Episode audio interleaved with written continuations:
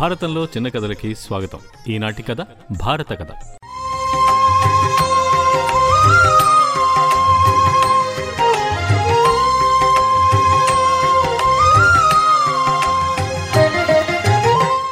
ఒకప్పుడు శంతన మహారాజు హస్తినపురాన్ని పరిపాలిస్తూ ఉండేవాడు. మంచి పరిపాలకుడని పేరు పొందాడు. ఆయన పరిపాలనలో ప్రజలు సుఖ సంతోషాలు పొందారు. ఆయన తర్వాత ఆయన కుమారులు చిత్రాంగదుడు విచిత్ర వీరుడు రాజ్యం ఏలారు. వీరిలో విచిత్ర వీరుడికి ఇద్దరు కొడుకులు. మొదటివాడు ధృతరాష్ట్రుడు రెండోవాడు పాండురాజు. ధృతరాష్ట్రుడు గుడ్డివాడు అందుకని చిన్నవాడైన పాండురాజుకి పట్టాభిషేకం చేశారు. పాండురాజుకి ఇద్దరు భార్యలు కుంతి మాద్రి. కుంతికి ముగ్గురు మాద్రికి ఇద్దరు కొడుకులు పుట్టారు. వాళ్ళే పంచపాండవులు. పాండురాజు రాజ్యపాలన చేస్తున్నప్పుడు ఒకనాడు వేటకు వెళ్ళాడు.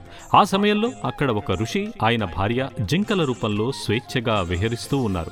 అవి మాఘాలు జింకలే అనుకున్నాడు పాండురాజు. మగజింకను బాణం వేసి కొట్టాడు. అది ప్రాణాలు విడుస్తూ దుర్మార్గుడా నేను నా భార్యతో ఆనందంగా ఉన్నప్పుడు నన్ను బాణంతో కొట్టి నా ప్రాణాలు తీశావు. కాబట్టి నీవు కూడా నీ భార్యను కలిసిన తక్షణం చనిపోతావు అని పాండురాజుని శపించాడు. దానితో ఆయన కృంగిపోయి భార్యలిద్దరినీ వెంటబెట్టుకుని అడవులకు వెళ్ళాడు. పుత్ర సంతానం లేకుండా చనిపోకూడదని మంత్ర మహిమల వల్ల పుత్రుల్ని కనవలసిందిగా భార్యల్ని కోరాడు. ఆ కోరిక ప్రకారం కుంతి మాద్రి దేవతలను వేడుకొని పాండవులను కన్నారు.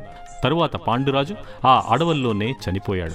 అందుకని పంచపాండవుల్ని చిన్నప్పుడు అడవుల్లో ఋషులే పెంచారు. తర్వాత కొంచెం పెద్దయ్యాక వాళ్ళ తాతగారైన భీష్మాచార్యుల వారికి అప్పగించారు. అక్కడ వాళ్ళు వేద వేదాంగాలు చదువుకున్నారు. అస్త్ర విద్య శస్త్ర విద్యలు నేర్చుకున్నారు. అందరి చేత శభాష్ అనిపించుకున్నారు. ఇది చూశారు. ఇంకేముంది? ధృతరాష్ట్రుడి కొడుకులకి ఒళ్ళంతా కారం రాసుకున్నట్టయింది. అల్లరి చిల్లరగా తిరుగుతూ ఆగడాలు చేస్తూ అందరినీ వేధిస్తూ అందరి చేత చీచా అనిపించుకునే వాళ్ళని మన పెద్దవాళ్ళు ధృతరాష్ట్ర సంతతి అంటూ ఉంటారు. అవునా? ఇంతకీ ధృతరాష్ట్ర సంతతి ఎవరు? కౌరవులు. కౌరవులు నూరుగురు. వాళ్ళలో పెద్దవాడు దుర్యోధనుడు. అతను తన చిన్నతండ్రి పిల్లలైన పాండవుల్ని నానాబాధలు పెట్టాడు. ఇది చూసి భీష్మాచార్యుల వారికి కష్టం కలిగి కౌరవుల్ని పాండవుల్ని పిలిచి మందలించి ఇద్దరికీ సంధి కుదిర్చారు. అంటే ఇక మీదట మళ్ళీ చీటికి మాటికి తగులాడుకోకుండా ఒక ఒప్పందం కుదిర్చారు.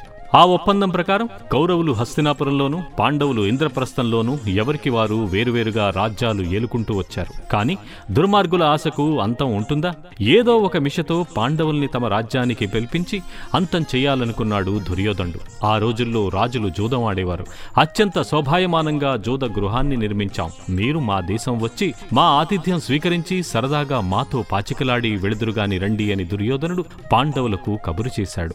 రాననడం యుద్ధానికి తలవంపులు. ధర్మరాజు వెంటనే బయలుదేరి వెళ్ళాడు.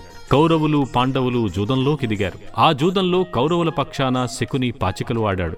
శకుని పాచికలు వేయడంలో దిట్ట. నక్కజిత్తులతో ధర్మరాజుని ఓడించాడు. ఫలితంగా పాండవులు రాజ్యాన్ని సకల భోగ భాగ్యాల్ని వదులుకొని పన్నెండేళ్ళు అరణ్యవాసం ఒక ఏడాది అజ్ఞాతవాసం చేయాల్సి వచ్చింది. అరణ్యవాసం చేసి వచ్చిన తర్వాత కూడా వారి రాజ్యం వారికి ఇవ్వడానికి దుర్యోధనుడు ఒప్పుకోలేదు. ఆ కారణాన కౌరవులకి పాండవులకి మధ్య యుద్ధం జరిగింది. ఆ యుద్ధంలో పాండవులు కౌరవుల్ని చంపి రాజ్యం చేజిక్కించుకున్నారు. క్లుప్తంగా ఇది అన్నదమ్ముల కథ.